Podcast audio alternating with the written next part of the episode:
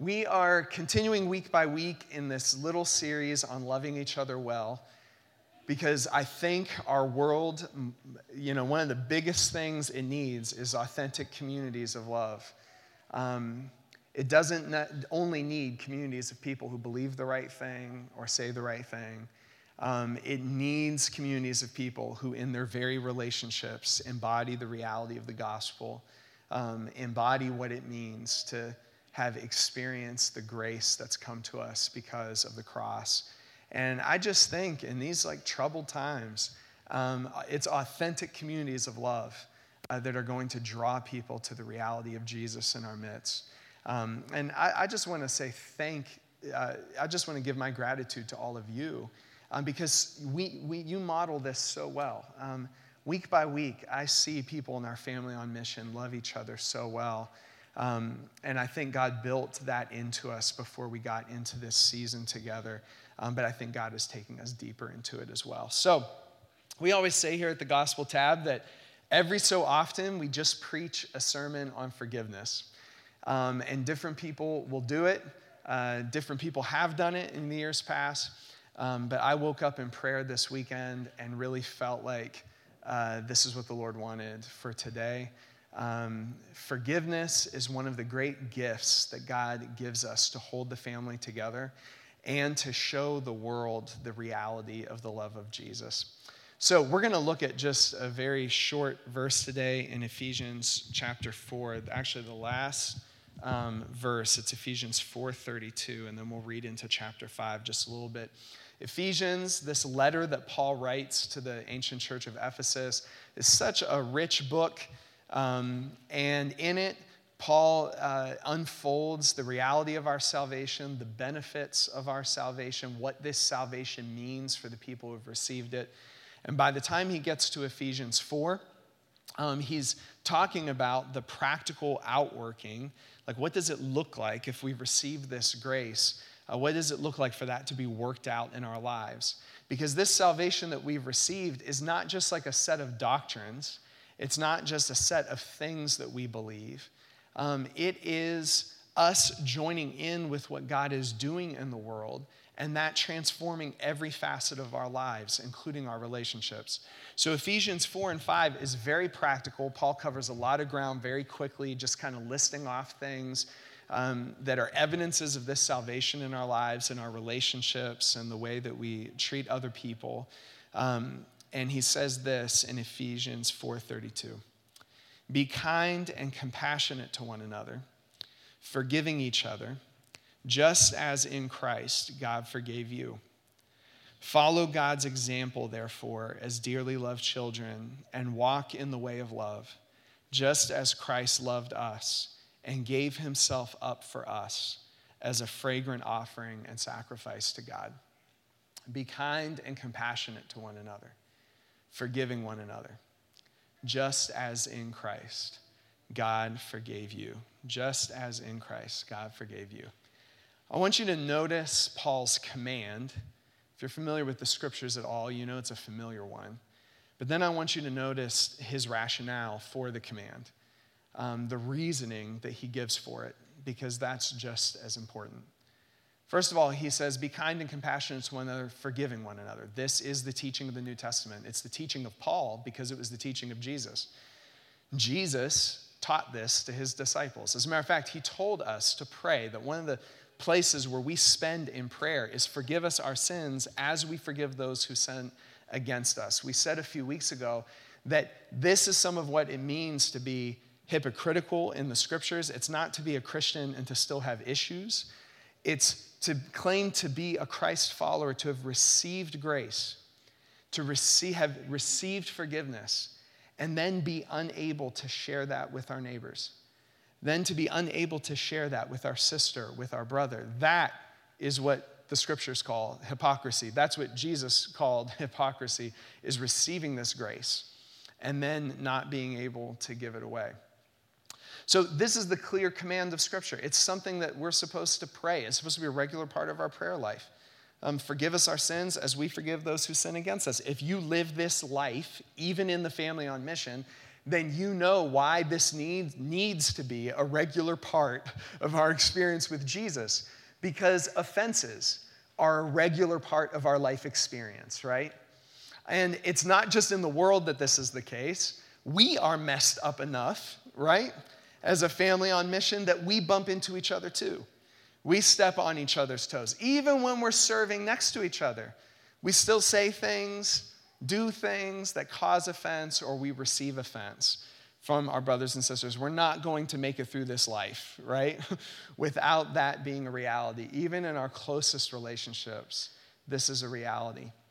So Jesus said, when you approach God in prayer and you open your heart to his love, our Father who is in heaven, you receive his love and you're praying for the kingdom to come. Your kingdom come, your will be done on earth as it is in heaven. And you're asking for your daily bread. Give us this day our daily bread. That we should also enter into this space of prayer that is forgive us our sins, because we need forgiveness, as we forgive those who sin against us, as we forgive those who have caused us offense.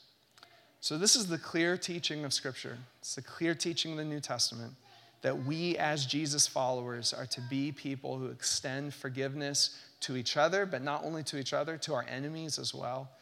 That there is no one that is outside of our responsibility to extend forgiveness to, right?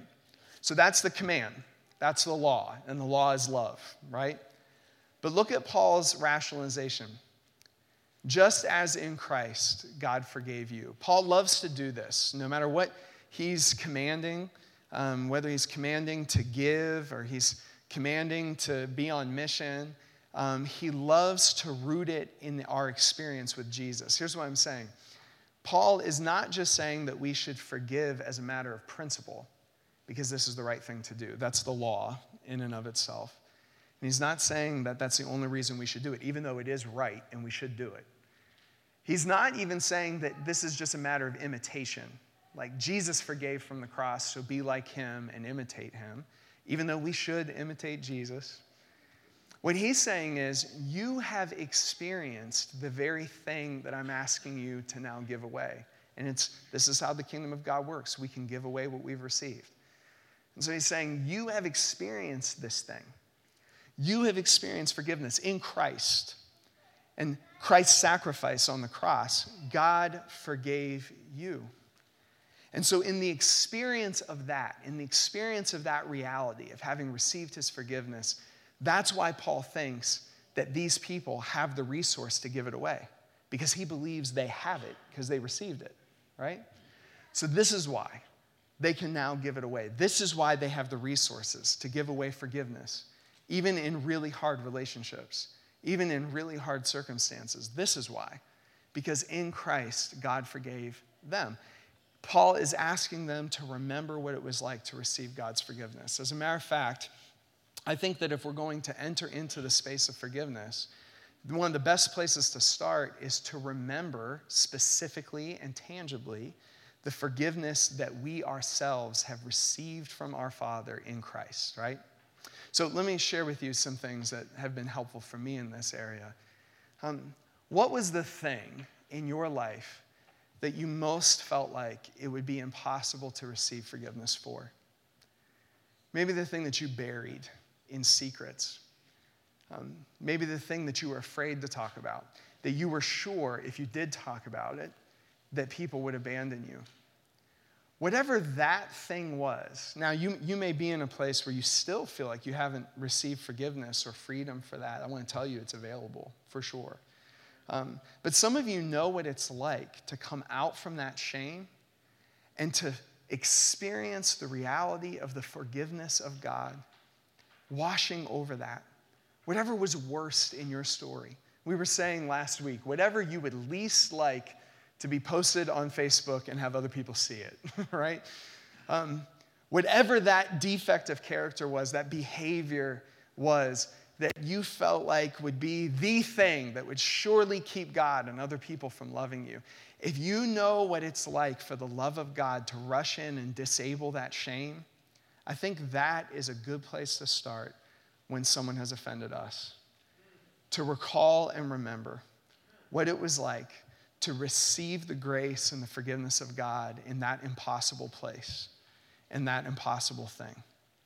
Um, or uh, this, I find that sometimes the very thing that I'm offended at, that someone did to me, is something that I have also participated in.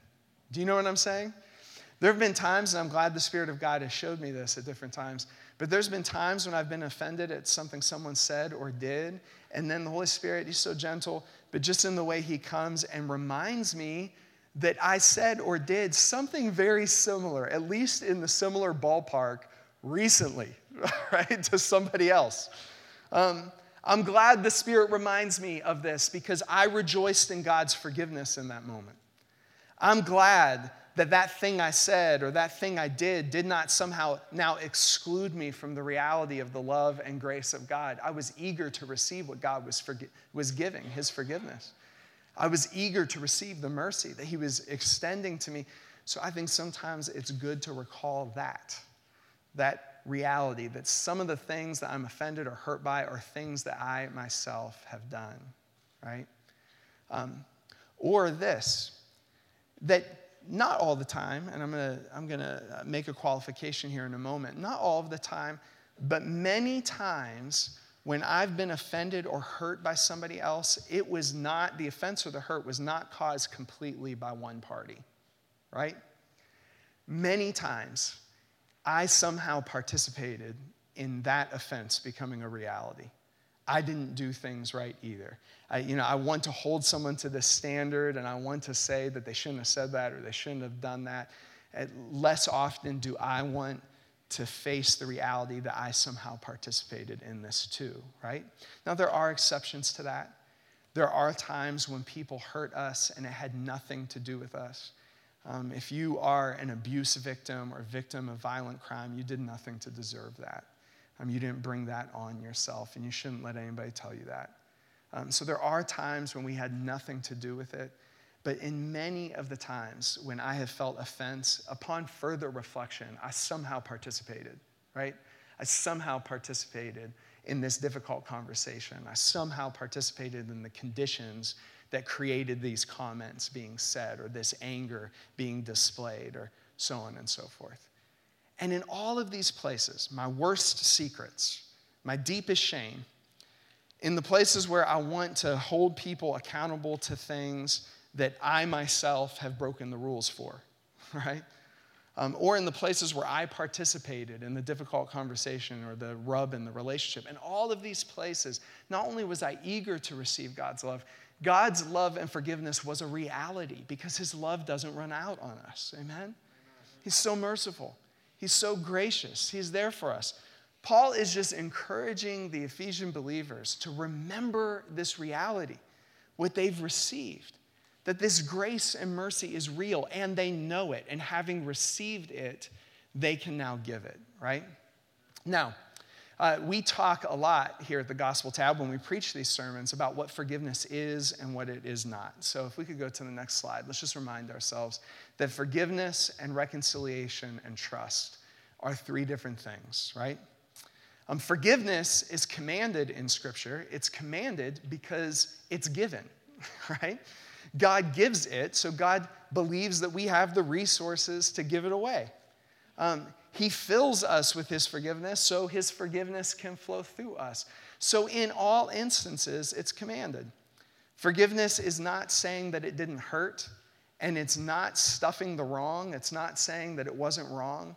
As a matter of fact, forgiveness really isn't possible until we fully enter into the pain of what happened and grieve what happened and call what was wrong wrong. Um, I've been reflecting on some of this lately I think I've said this in some environments. With everything our nation is going through, I've been reflecting some on the uh, Truth and Reconciliation Commission in South Africa. And this was the power of what happened in South Africa as apartheid fell apart, as forced governmental segregation between races fell apart in South Africa. Um, was that a plan was put into place where for years, um, people who had caused offenses, sometimes atrocious things, I mean, war crimes, showed up in an official capacity and went on the record to say, here's what happened. oftentimes with family members in the room who had been victimized by these atrocities.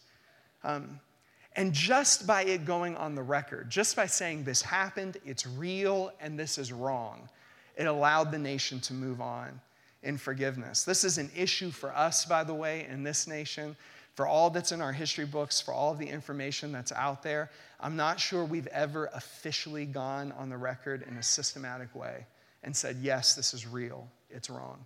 And when wounds aren't acknowledged, they resurface again and again and again because they haven't found acknowledgement. And I think that's some of what you're seeing in our nation today um, and throughout our history. But forgiveness starts by acknowledging what it is that's wrong. And forgiveness, very simply, is just releasing someone from a debt.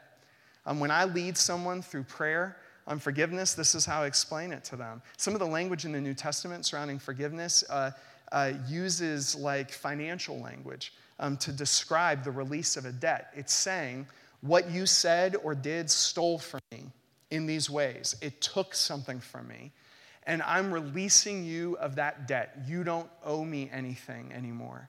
You don't owe me. You don't have to pay me back.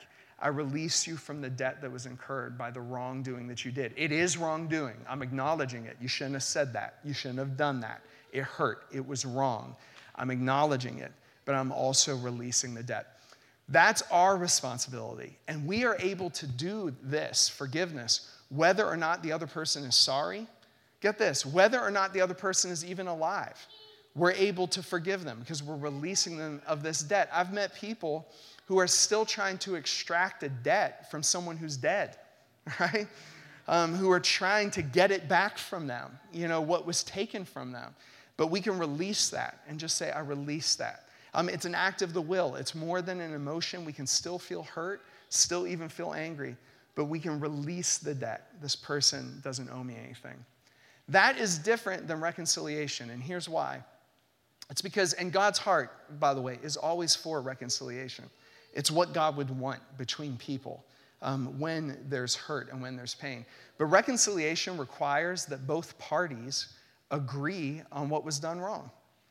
Um, and if the person who hurt you um, can't acknowledge that what was done was wrong, then reconciliation isn't going to be possible with them.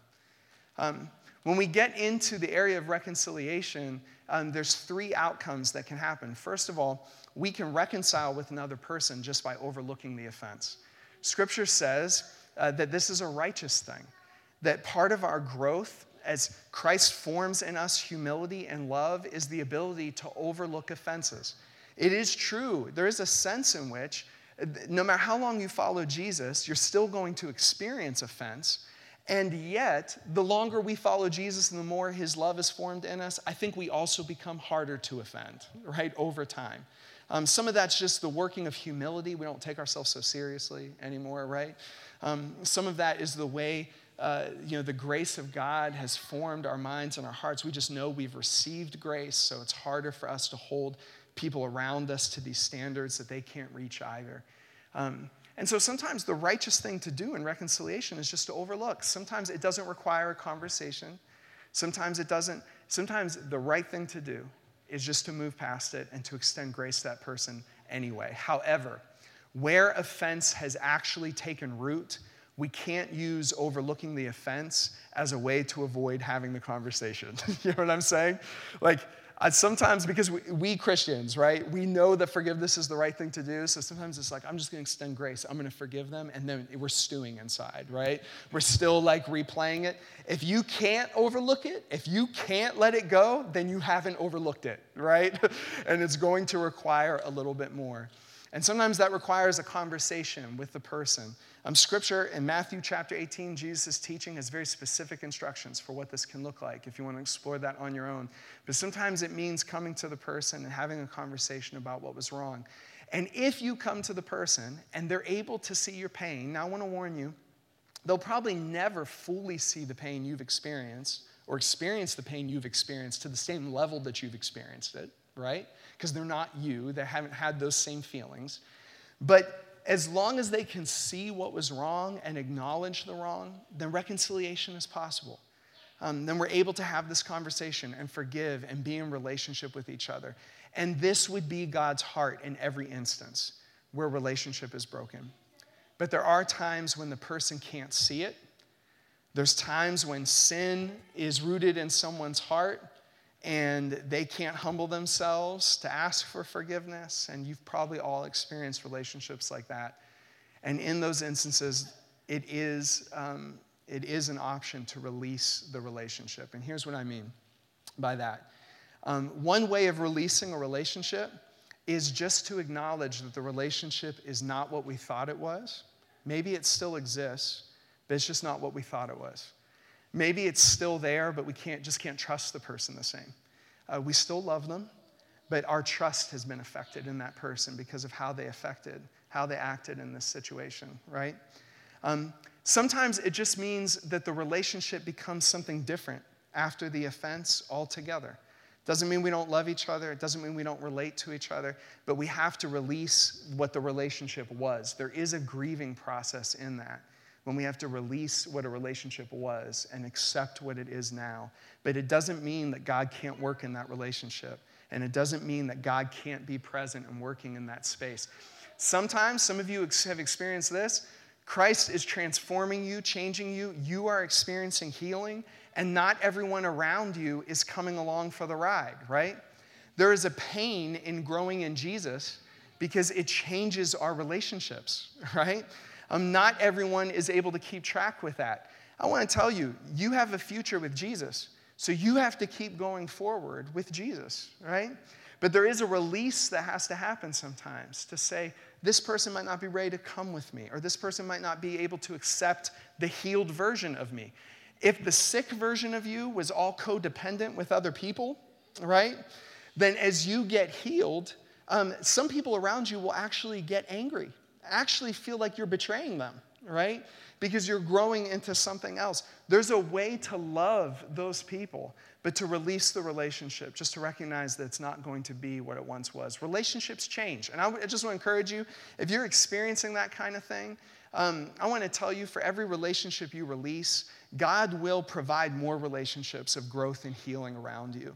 Um, that's my experience. We're so afraid to let go sometimes, but God loves you. He, he puts the lonely in families. He will surround you um, with people who love you and are for your growth.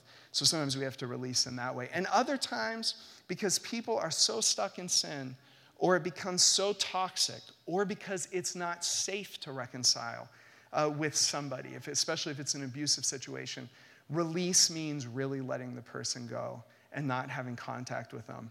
It doesn't mean that we can't forgive them, but sometimes the right thing to do is release them and not be in contact with them anymore.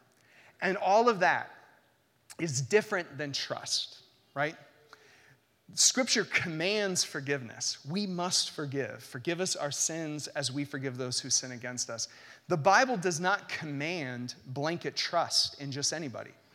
As a matter of fact, Scripture is filled with all kinds of warnings about who to trust and who not to trust, right? I would say that if we have trouble trusting anybody, like if we don't want to trust anybody, it probably speaks to some kind of wound in our heart and something that God needs to heal emotionally.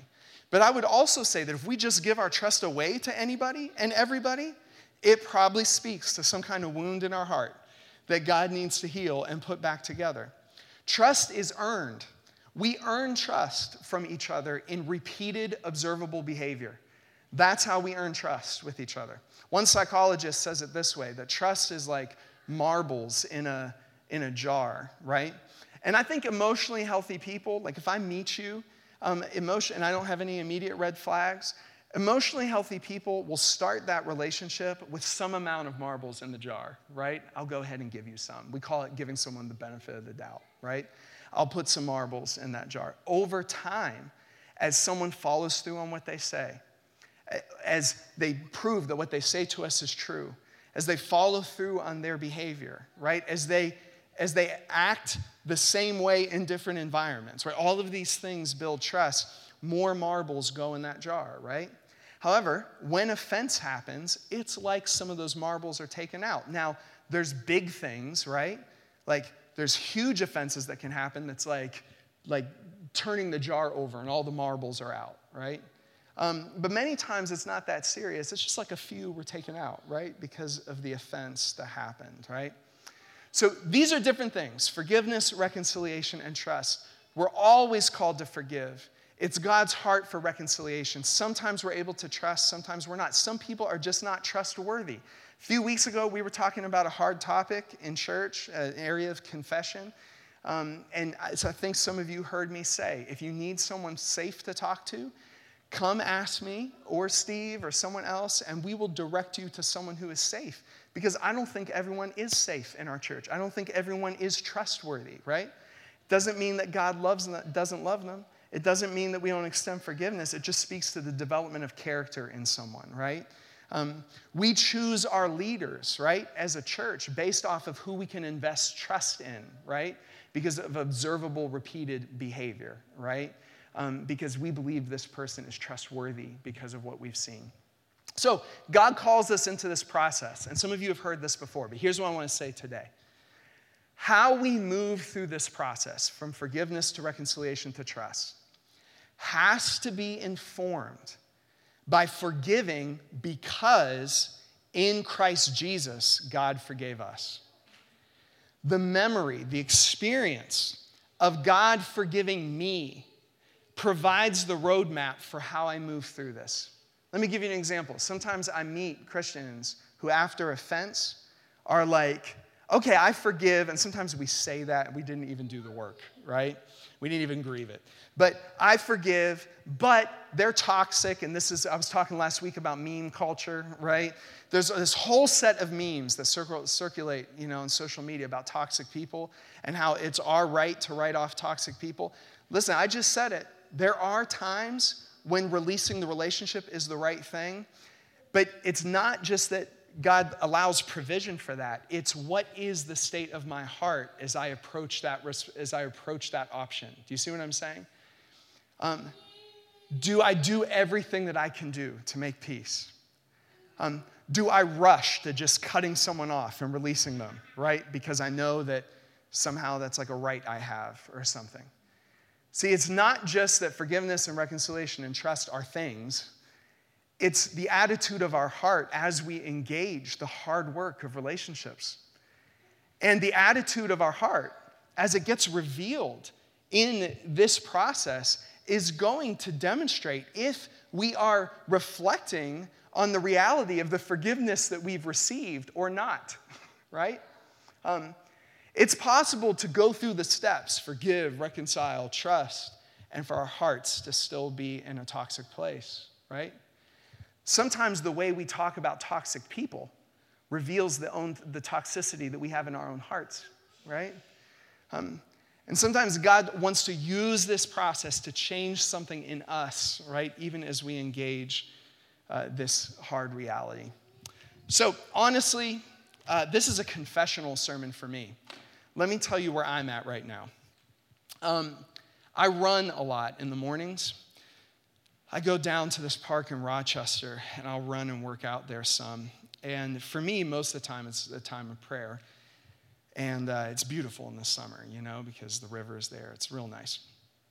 Um, uh, you know, silence and solitude are such important spiritual disciplines.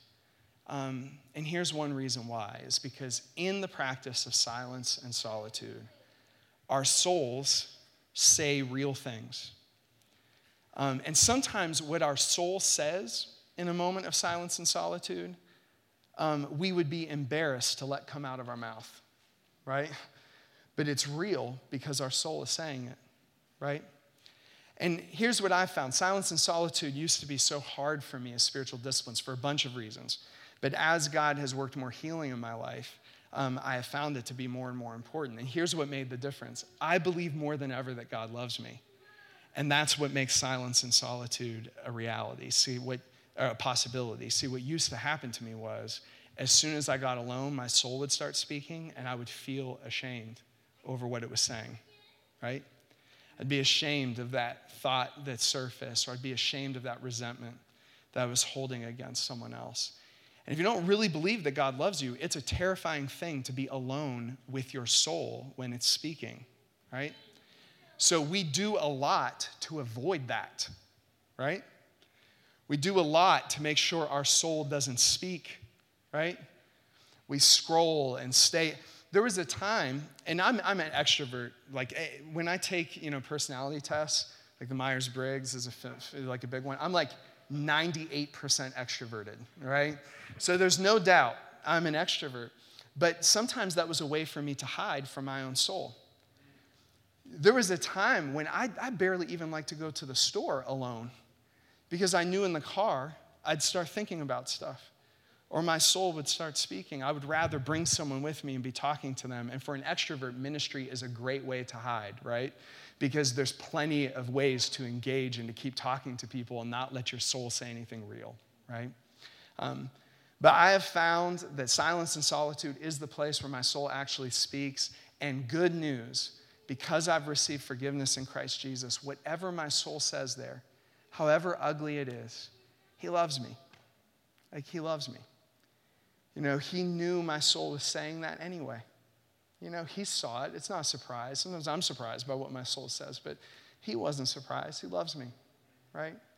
Um, and so i have learned I can come into his presence and just be whatever I am on that morning, you know, when I'm running.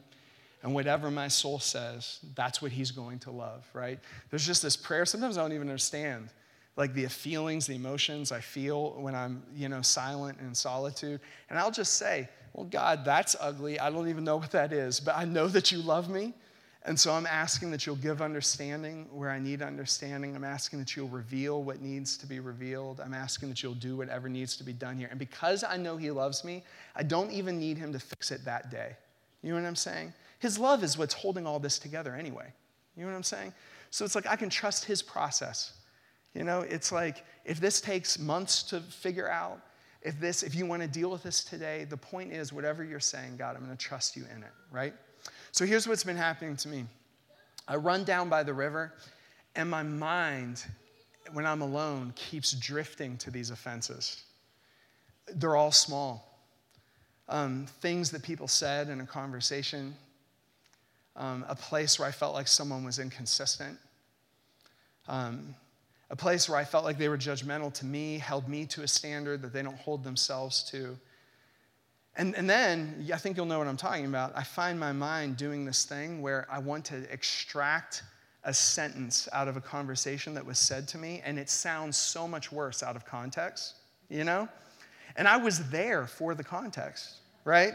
But I don't want to think about the context. I just want to think about this one sentence that was said. I want it to, I'm making a case in the court of my own mind that this was way worse than what it actually was, right? Um, I want to run this over and over in my mind. Lately, for the last few weeks, when I run and I'm alone, this is what's coming to my mind. Here's what I'm saying to myself today and to all of you God has put onto the family on mission an anointing, He's put onto your life in an anointing. And here's what I found whatever those barbs of offense are that get into our souls, those small things, and these are hard days. A lot is being said on Facebook there's a lot of hard conversations. People are tired. Things come out of their mouth that shouldn't come out of their mouth. Um, I find that sometimes I want to um, uh, hang on to these things, and the enemy will come and he will get his hand into that offense. And let me tell you what he's after he's after your calling, he's after your anointing. He'll, he'll create whatever he needs to in that offense um, so that you aren't as effective in the world, so that God can't use you as potently, um, so that you can't be with the family. He loves to marginalize people, you know, in offense, um, so that people who are anointed and gifted now can't be used as powerfully in the family of God. And this is it. We're probably going to keep preaching these messages because I really feel like God is linking us to a story of revival, right, in the world. And here's the truth so it's not like the enemy tries new things, he, just, he does the same things. We just fall for it. All over the world, where revival gets stirred, offense ends it. And it can't be us. It, you know, forgiveness is our final defense against the enemy. You know, the enemy could influence to say something, do something that hurts our brother and sister, but so long as we forgive, right? So long as we forgive, our callings as individuals, our callings as a family are protected. So long as we forgive, right? So I just told one of my mentors who I confess everything to, I just said to him, um, I have some things to forgive and I need to do the work. I can tell you what I, I don't want to do the work. What I want to say is, yeah, forgive us our sins as we forgive those who sin against us, keep running and be fine, right? Um, because some of the stuff that keeps coming up in my mind is so petty, I'm embarrassed that it's even coming up. It's like, really? I got offended at that, but I did because it keeps coming to my mind. So I know I need to sit with the Lord. I need to carve out some time, sit with the Lord, write some things out, and make the choice of the will to release some people from, from some debts to say, You don't owe me anything. You said that, you don't owe me. And then I need to hear the Spirit of God to say, Is this something I should overlook and just extend grace to? Or is there a conversation that I need to enter into with someone else? Do we need to talk about this? The things that are coming to my mind are probably, you know, a mix of both. Um, and you know what? In my case, I actually can't imagine any of these instances not reconciling. Like, it's not that way all the time. But the stuff that's coming to my mind, I'm like, oh, this could all reconcile. And so this is God's heart. So why wouldn't I do that, right? Last I'm going to say, and then Steve is going to come up. John, if you could come play. Um, I keep talking about the rationale for why Paul commands forgiveness. It is true. In Christ, God forgave us. That's a statement about what we've experienced, and we forgive out of the reality of that experience. But here's another way to view what Paul is saying In Christ, God forgave us, is to say that this is what God is doing in the world right now. He's forgiving people. He extended himself to the world through Jesus, right? The cross was how he extended his mercy and his grace to the world. In the age in which we live, this is what God is doing right now. If you want to know what God is doing in the world right now, he's forgiving people, right? He's not counting their sins against them. Um, he's extending grace. Um, he's showing mercy. And family, I want to be with God. I want to do what he's doing. And to be with him is to find him extravagantly it almost looks foolish. Forgiving, right? Um, this is what he's doing in the world right now. And you know, it's so foolish looking, it almost seems controversial. I just finished a book, the last book Dr. Martin Luther King Jr. finished before his assassination. And he's writing about the controversy that surrounded nonviolent social change. The thought that through the extension of grace and mercy, that the world could be changed. That we could say something really was wrong and to say it in a way that was even offensive to most people in the day in which we live, offensive enough to get them killed. We could say it's wrong and yet extend grace and mercy. And it was that extension of grace and mercy that seemed foolish to so many people. It is controversial to think in this way that this is how God would change things. But this is how God changed the world. It's how He confronts empire, it's how he changes communities. He does it in his forgiveness, he does it in the extension of his mercy and his grace. And I don't know, I think we've made ourselves, we're not a big deal, and we're meeting in even smaller gatherings. But I think we've said, even though we're small, we are linking ourselves to what God is doing in the world, and what He is doing right now is forgiving, right? Our world needs that. What could be better news to the world right now than that God is extending his forgiveness to us? That God is extending his grace and his mercy to our wounds, to our injustices, that he is extending this to individuals. I want to be part of that story. Steve, if you could come close us out.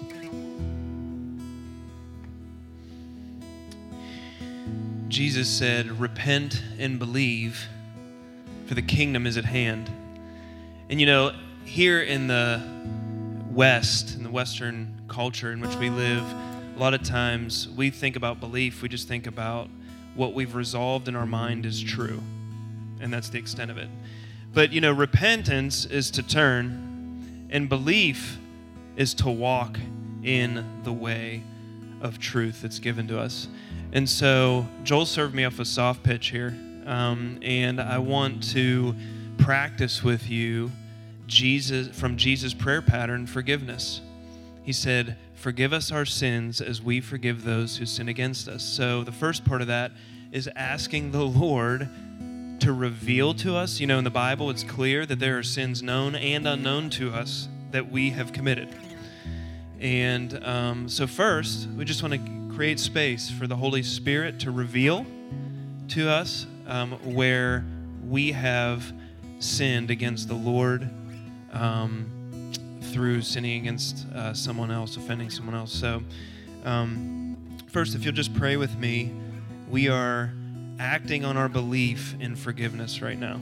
We are believing for forgiveness. And so, uh, Holy Spirit, we pray that you would reveal to us now, Lord God, um, what it is that we're asking for forgiveness for.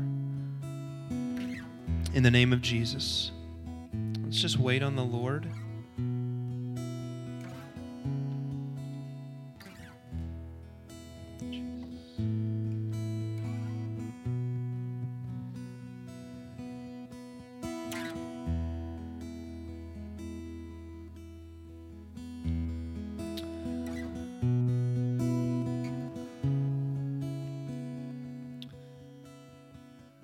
In your heart and in your relationship with the Lord. Let's just ask for forgiveness to the Lord.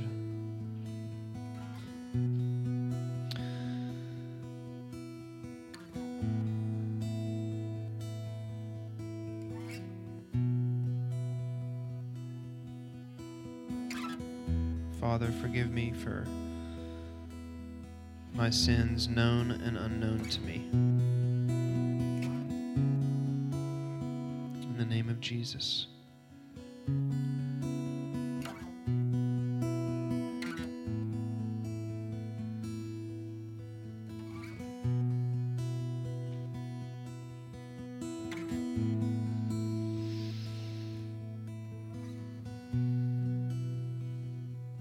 And now, as Joel just taught from Scripture, you know, forgiveness, remember, is a choice of the will.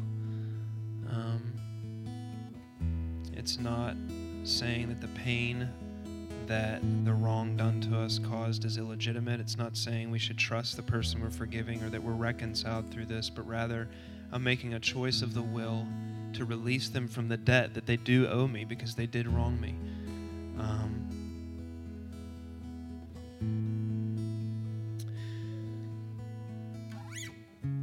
and so, right where you are, uh, online or here,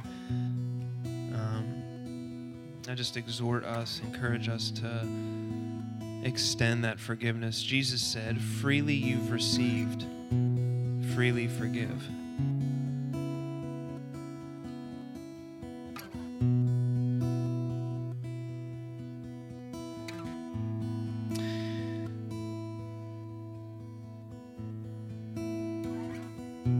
And I have this sense um, that there's somebody who is thinking um, the thought, I'm tired of tormenting her.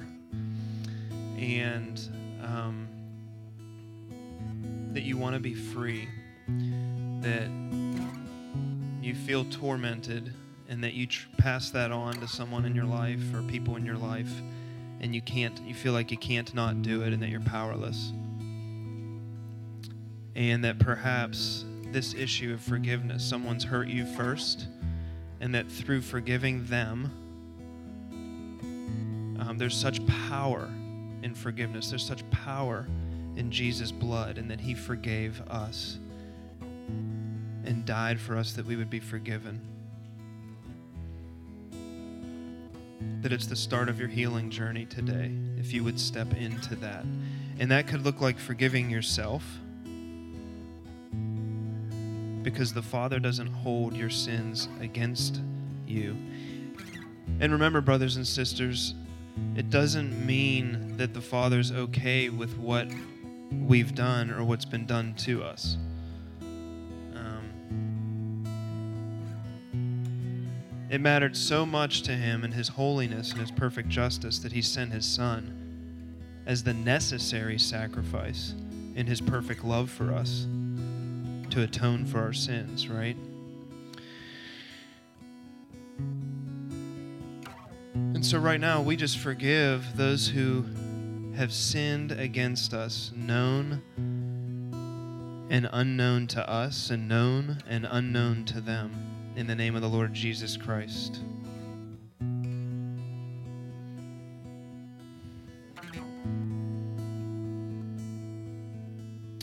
Christ, we receive you right now afresh. We eat and drink of you, Jesus. There's life, there's power, there's protection in the blood, there's forgiveness in the blood, there's healing in the blood that you shed for us on the cross, Christ. We receive it now in the name of the Lord Jesus Christ. And I just declare healing and deliverance, forgiveness, freedom over us as a people. And over those who we're in relationship with.